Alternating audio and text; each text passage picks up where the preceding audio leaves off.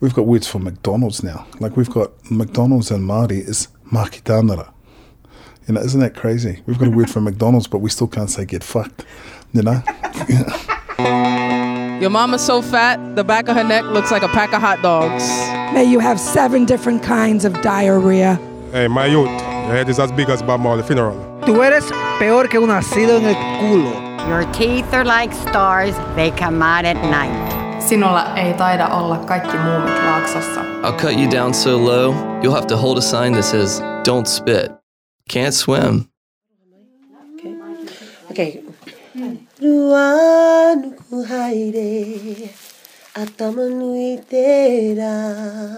Welcome to Don't Spit, Can't Swim, a podcast about insult humor from around the world. I'm Ben Kinsley. I'm Jessica Langley. And I'm Justin Crosby. On this episode, we talk with Tuari Dawson, a Maori performer from New Zealand, who is a member of the Electronica Roots group Y, along with family members Mina Ripia, Makafat, and Utete Fanga.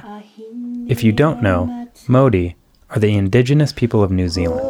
You might have heard this word pronounced Maori or Maori, but as Tuari so patiently taught us, you know how when bread is in the kitchen too long and it goes mouldy?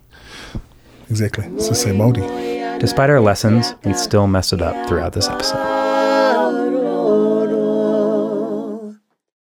Kia ora, my name's Tuari Dawson. Um, I'm a singer and a actor and a performer of traditional cultural Māori martial arts and music uh, from Aotearoa, New Zealand. So um, Aotearoa was the original name, which later became, well, later was described as New Zealand by English settlers. Aotearoa means literally the land of the long white cloud. When our people originally um, looked for it, they looked up and they saw, before they saw the land, they saw this huge long white cloud, and hence um, Aotearoa. Um, it's the next stop, it's the it's the bottom of the Polynesian triangle. So you would say um, in the far north you have Uh, Hawaii, and then you go across to Rapanui or Easter Island, and then down to New Zealand, and we kind of encompass everything in between. So there's Polynesian, Micronesian, and Melanesian people. Um, and I remember asking my grandfather what the difference between Micronesian, Melanesian, and Polynesian were, and he said, well, they're not lines that we ever drew, so we just regard ourselves as children of the Pacific. It was our belief, and from our oral history, that the Pacific was kind of a highway that we came and went and we visited with each other. So, yeah, we're a, we're a, a Pacific culture. Um, our values are based in, I guess, like most indigenous cultures, the uh, the four winds. So we have our belief that everyone is everyone is there are four winds in the world, and we all intersect on one of those winds: north, south, east, west, so on and so forth. Um, very obviously, like most indigenous cultures, very based in the natural world and the spiritual world, and, and uh, the love of family and um, tribal links, I guess. So we learned that the English word tabu has etymological origins in the languages of the Oceanic region, and it's related to the Māori word tapu. I was wondering if you could tell us more about that. There's two concepts in the Māori world. In the Māori worldview, there's tapu and noa. Tapu is spelled T A P U, and noa is N O A. So tapu is the is the word of the sacred. Um, so it could be the spiritual world, perhaps the world of the dead, the world of the those who have passed over. And noa is the common world, things like food and just kind of everyday things. So there's there's kind of a, a classification for tapu being the sacred and noa being the common.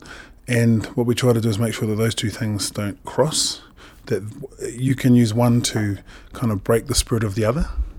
So if we were talking about a loved one, someone that we knew in common, or if I was talking about someone and we were talking about, oh, you know, how this person had passed away under tragic circumstances or whatever, and the conversation got quite emotional, what you might do or I might do is to consciously or unconsciously break the tapu of that moment by telling a joke, and that would make the moment noa. And that would make the moment common, so it'd be a common experience. There's a process where we have our tangihanga. Our tangihanga are like our traditional funerals. They can go for five, ten days, depending on the status of the person. Now, what happens at the end of that process, we break the cycle of sacredness with food, because food is noa, and you've come through a sacred process. Does that make sense? Mm-hmm. Yeah. Yeah, that's really interesting. We also heard about this tradition of making jokes at funerals and insulting the dead. Can you tell us more about that? So, you know, like for me, I don't know here in America, but, you know, some of the funniest things that I've ever seen, some of the funniest moments I've ever experienced in my life, you know, guts, gut splitting, side shaking, tears rolling down cheek, kind of laughing, has been at funerals. One of the things about going to a tangihanga, a traditional tangihanga, is people will tell stories. And our, what we call is pūdakō. Pūdakō, ka pū means to breathe, and dako means to make real. So you you you make your words real. I don't know if that's a good translation, but in life, before they die, people go, oh, that's going to be a great joke for for the for my funeral, in essence. That's going to be a great joke for my tangi. So people actually go, oh, please make sure you tell that story at my funeral. You know, so a lot of things happen, a lot of kind of weird things, or you say, oh, that's one for your tangi. You know, we say that to them, I will tell that at your funeral. That's a good funeral story, you know. Can you give us an example of something somebody might say? My father passed away and my uncle came in. And he started to, my father was lying there in state in his coffin, and the whole family was around the whanau, what we call the whanau pane, the grieving family. And my uncle said that he was stupid, that he was lazy, he was always late. He came in early, my father was born prematurely, and he said he came in late so he should stay longer. He said he couldn't keep, he couldn't keep time. Uh, so he said, why do you go early when you're always late? And in Māori, he... he insulted him in a way. He says, stand up, stand up, stop stop playing these games, stand up, stand up, you know, stop being lazy, and really physically challenging. If you were watching, you would think there was a an argument, a huge unsettled issue going on. But what it was is that our, our great uncle was showing his love and respect for my father. And while he was doing these things, um, there was tears rolling down his cheeks, tears of tears of sadness. And for us as a family, the greater the man, the bigger the insult. You know? Is anyone allowed to insult, or only someone who's close to that person? I think it's always a, it's always a context thing. It's always a context thing. So it's like um, I've also seen sort of on the other side of that coin where when people, so we call it uh, whakamomori, whakamomori suicide.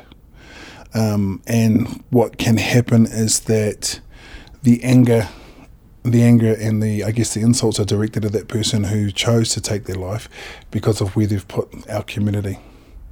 So the stories are still told, but the context is different. And the insults um, are to show support for the family which is still living, and to berate um, the person, the man or woman or whoever who chose to commit suicide. I mean, there's no le- no no less love and respect, but certainly the context is different for that level of emotion. I know from the experience of funerals that it, in our culture, it's usually very somber and serious, and then the party afterwards, mm. or you know, the, the gathering, the family gathering mm. afterwards, is when stories are being told, when people are laughing there, right? Yeah. But the idea of laughing at the funeral is really interesting to me, and I guess it seems like it's an important way to deal with this tension. It's, well, the thing is, because for all intents and purposes, the person's still there. They're just not talking. You know, so why would you wait for them to be gone to say what you feel? And, you know, tangihanga is a time for laughter, it's a time for tears, it's a time for emotion, it's a time for anger, but it's a time to address all those things too while the person is still there.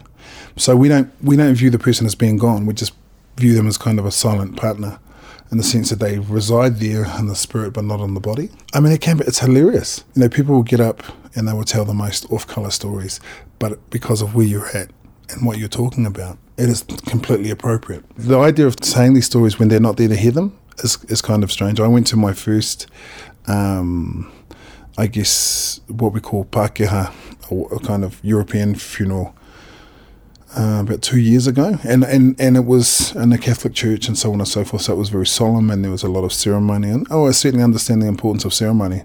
But it was interesting to me, I suppose, looking at the Christianity aspect of it, it seemed like... it seemed like a commercial for the church and less about the person who was there. Like it was it was kind of this talk of, um, you know, like, oh, oh God, you know, we just you're just so big and strong and good looking and you know everything and we just, we're dust, you know, we're just nothing. Oh, and James is dead. But back to you, God. You know, so it was this strange kind of thing where I was kind of going, are we going to talk about, is anyone going to say anything to the person or to the family? So it was this kind of infomercial with a dead guy in a box while they're doing this infomercial where they're kind of trying to sell this new egg beater or food processor called Jesus. So it was really strange to me. It was really not wrong, but it's really different. My belief and our belief in gods is that they are as real as we are here. You know, the mountain doesn't look at the sea and wish it was a sea. The sky doesn't look at the, the land and wish it was a land. You know, they they all sit in their own place. So, yeah, it's kind of an intriguing thing, especially when it comes to funerals and the lack of humour. You know, humour is, is such a subjective thing, but it's such a healthy thing. So we call it rungwa. Rungwa means medicine and it's healing. When people say laughter is laughter is healing, it completely is. Words are powerful. Every time you open your mouth in humour and anger and love and fear and respect, you give that, that thing becomes alive. Koruru ki uta, koru ki kitai, ngoi ngoi ana te tiaka kia paororo, kinga tōpito te whenua, rā me mene ai, ku e mi ai, hei waka kuaka. So we're interested in how you were saying that there is a lot of cutting each other down in Māori culture, in daily life and in daily speech. What do you think the function or the value of that is? I think if you talk to most Indigenous people who have a history of colonization, um, that it is either a laugh or a cry situation. Um, in that, you know, you're dealing with things where, you know, you're born... You're born into a world which tells you your language, your culture, the way you look, the way you act. Um, your customs are outdated. They're ancient. They're not of God. Um, they're, uh, then you've got your own people who have been um, made to believe that the language and our culture has no value. There was actual um, legislation to make sure that the Māori people um, were... Only fit, Māori men were only fit for manual labour, so we couldn't be doctors and lawyers and all those sort of things. We weren't scientists. Um, we were lab- we were labourers. The language is only officially recognised a couple of years ago. But what happened was, just like you'll find with most, especially here with, I imagine with the Native American people, that um, you were beaten for using it. Um, you were beaten for speaking it. But um, I, I think that what it comes down to is that you either laugh or you die. You know, you laugh, it's not even, you laugh, you cry, you die. And so it's important to find ways to take the edge off, you know. And I guess it's kind of, you know, people call it gallows humour, but I think also too, if you've been in a struggle together, you know, you, you've got to learn to, you've got to learn to find some light in that darkness, you know, even if it's the most inane, kind of out of context, weird sort of dark humour, you know, it actually makes it funnier. And so how does that, how does that play out? Kind of in daily life, like me, me and my friends and my family and things like that. Um, it's just constant innuendo. It's constant, kind of like um, we're always we're always joking about each other. It's really disparaging. It can be really, if you're listening to it and you don't hear the context, it can sound really like a real put down. But what it is, also I've got men who I love, and we we get off the phone and we say I love you, and not. I love you, bro. I love you in a completely heterosexual, non-sexual way. We don't think in those terms. We just go, love you, you know. So you've got kind of, I guess, the sacredness of that and this and the commonness of just that kind of banter. In a way, if you don't like someone, you won't give them shit. So fakiti means to make small. So you can't. It's not actually the word for insult. It's the word for make something smaller. So fakiti means, iti means small, and, and whaka means to do. It's a kind of a doing action. So um, fakiti can be a kind of, a, again, a double-edged sword in that it can be used, well, especially by old people, master orators that would just cut you down with a phrase. There are no profanity. There's no kind of swear words in Māori? No. So there's no, yeah, there's no, there's no swear words. No, no. And you find in most Polynesian languages, there's no, in a couple of Polynesian languages, there's transliterations of, um, like in Samoan. Um, in Samoan, there's a, the term, and they go, gefe, gefe. And people think gefe is an actual, an actual word. It's not. It means, it's like saying get fucked without saying the get and the fuck, so gef. You know, so it's kind of a, but it, that doesn't exist in most Polynesian languages. Certainly doesn't exist in Māori. So, what you would be, you'd be descriptive about that person, or you would use um, a metaphor or some kind of um, example to say something which could be construed as an insult, but you couldn't actually say "go fuck yourself" or something like that because it just doesn't kind of exist. Can you give us a couple examples of of ways you might insult someone using metaphor? You would say kia koe te upoko kohua. So upoko kohua in, in itself kind of sounds like kind of a very low grade. If you listen to it in English, upoko kohua means a cooked head, but that dates back to, so remember before at the beginning we were talking about tapu and noa. So you're tapu as a person, you have a tapu spirit, you have what's called a mana and a wairua. So your spirit and your spiritual standing is your mana. One of the things you would do, upoko kohua, we believe that the mana, your seat of your mana and your spirit, don't reside in your body, they reside in your head. That's why the head was always sacred, we don't touch each other's heads. Um, so let's say, so Ben, we were somewhere and I did something, like, I don't know, I stole some of your sweet potato or something like that, you say, you know, this is this is kind of the traditional context. I mean, you go, upoko kohua. So, back in the day, what upoko kohua is, it means you would take my head and you would boil it and then you would eat the cheeks. And then what would happen is you would digest me and I'd come out the most common thing there is, shit. You know what I mean? So, it's kind of a weird way to put it, but basically you're saying, you're saying shithead. Do you know what I mean? So that's where it, that's the kind of thing you're actually saying. Upoko kohua is not what you've said; it's what that implies. The implication is that I'm going to eat you and turn your your your. I'm going to make this sacredness um, piece of shit on the ground. You know. But I'm actually going to eat your head, and I'm going to use my own body to create to turn your head, your yeah. sacred thing, into yeah. my shit. Not only that, I'm going to take your mana. Yeah. I'm going to take your spirituals. I'm going to take your spiritual power, and I'm going to what's left of you is just going to be shit. Does that make sense? Yeah. I mean, that's an old practice, but that's where, where that's kind of where it comes from. Is that used in a joking way, or is that like just a straight up like "fuck you"? It, it, you can, you know, it's like a, it's like when you're with your friends, you know, you sit there and they go, "Oh, you know, you've put a few pounds in, you fuck you."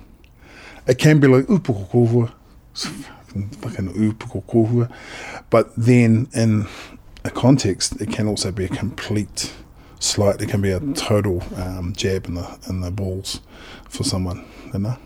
Another kind of metaphorical insult that we learned the other night was about the lobster head. There's a very similar um, concept in Hawaiian culture. And again, I'm not speaking as a native Hawaiian, I'm speaking of someone who's lived and worked with native Hawaiians, but I think there's kind of a parallel um, in Hawaiian culture and in Māori culture that they compare someone to a shrimp or a lobster, because um, shrimp and lobsters eat their own shit. You're basically saying eat shit, but you but you were comparing them to going, you know, to the coda.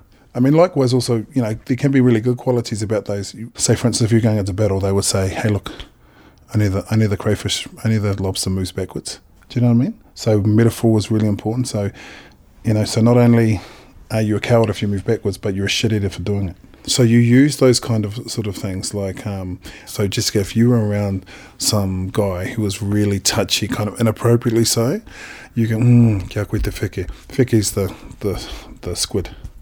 And I think, you know, so you're going, too many, too many hands, man. So basically every dude at the club. So one of the most common insult joke structures in the United States is a yo mama joke. Maternal insults like this, we've learned, are quite old, but I think it's all about taking the sacred, in this case, your creator, your mother, and doing the most horrible things to her through language. Is there anything similar in Māori? Well, for us, it's your mountain jokes, your valley jokes, your river jokes. You know, like um, we talk about our sacred rivers, but if your river is one that is so polluted you can't swim in this, it's fertile ground for a lot of humour, you know. If my mountain is bigger than yours that comes and gets into, into all this kind of phallic stuff, you know. So there's all that kind of, there's room for all that sort of stuff. So I was resonating with you when you were talking about your mama jokes, and I thought, yeah, man, we hard out have mama jokes. We have canoe jokes, you know. We have um, ancestor jokes. Um, Can you think of any? Oh gosh, um, what's a good example? Well, like so, so there's there's two manga in Aotearoa called Hikurangi. Hikurangi to us to a, there's a coastal people called the Ngāti Porou, very strong, very beautiful, very vocal people, and they have this mountain peak. It's just uh, it, well, it's the first place in the world that saw the cha- turning of the millennium in the whole world. Um, that's how high it is. And then where I come from, there's a there's a mountain called Hikurangi, which I love. But compared to um, Hikurangi of the coastal people, it's kind of a hill. You know, it's a hill with attitude, though. Um, so there's always, you know, people always go, hmm, Hikurangi, which one? The, the which one? Your one or or the or the model, the one they based it on. You know, so there's all that kind of kind of playful banter about, you know, about the size of your mountain. It's, it sounds terrible now I'm saying it in English, but yeah. This whole project for us is thinking about finding oral tradition that mm. still exists in kind of specific ways in particular places, not written down. And oftentimes you don't write insult jokes. You don't write this type of kind of informal language down. Mm-hmm. And so I think it's interesting that you're saying that that traditionally Maori language was not, was oral tradition. Only recently was it written down. Mm-hmm. Does something get lost in that? I mean, obviously lots gets lost in translation, right? But I don't know, does something get lost in that transition? For us, because we're an oral culture, there was something that kind of happened where it's kind of like the invention of the faucet, of, of the tap. Um, so let's say you have, uh, you don't have running water, but what you do is uh, people every day, you get together for two hours and you have a communal well and you get buckets, right? And you pass them to each other. And then you fill up the well, and, and that's how you go. And then some guy comes along and says, oh, look, here's a thing called a faucet. Here's a thing called a water pump. And then what happens is is that that's great and it's convenient in your home. But now you don't get to spend the two hours with your family and friends talking. Now you don't visit with each other. So in, in some ways I think that when something is written down, as long, like for me, I didn't learn to read until I was twenty-five. And um, so I learned everything by listening. I learned everything through music and listening and moving. So, but once I started reading, it changed the way that I talked. It changed the way that I thought about the world. I mean, you know, I could read, I could be transported to another culture, a place. I could hear the thoughts of someone who'd been dead for three thousand years or, or one hundred years. Or, so it was crazy to me. But I think when the words stay on the page and not in your heart and your head, when they're not things that you utter to your children, you say, go over there and read the book about it. When you, you miss the opportunity to really connect with another person, to really connect with your own family. Those conversations are really important. That's why this medium is so important.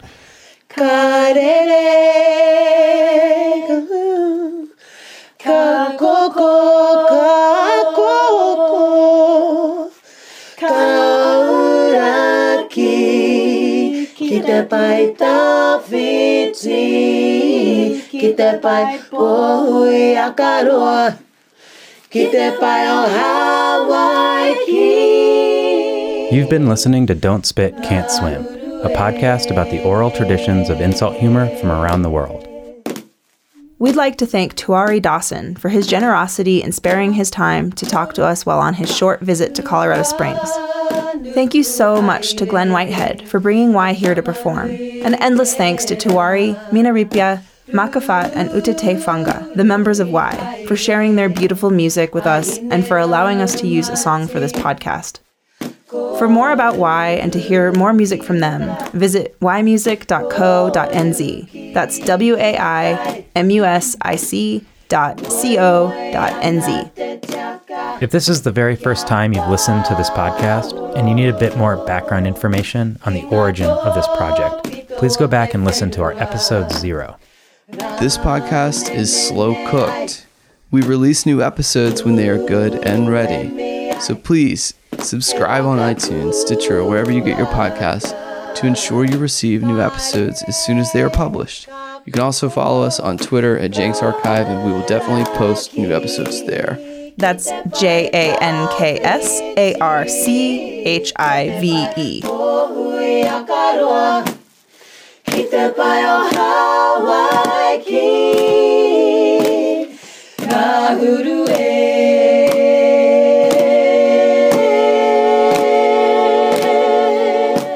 kato. And as they say in Ecuador, ándate a la verga.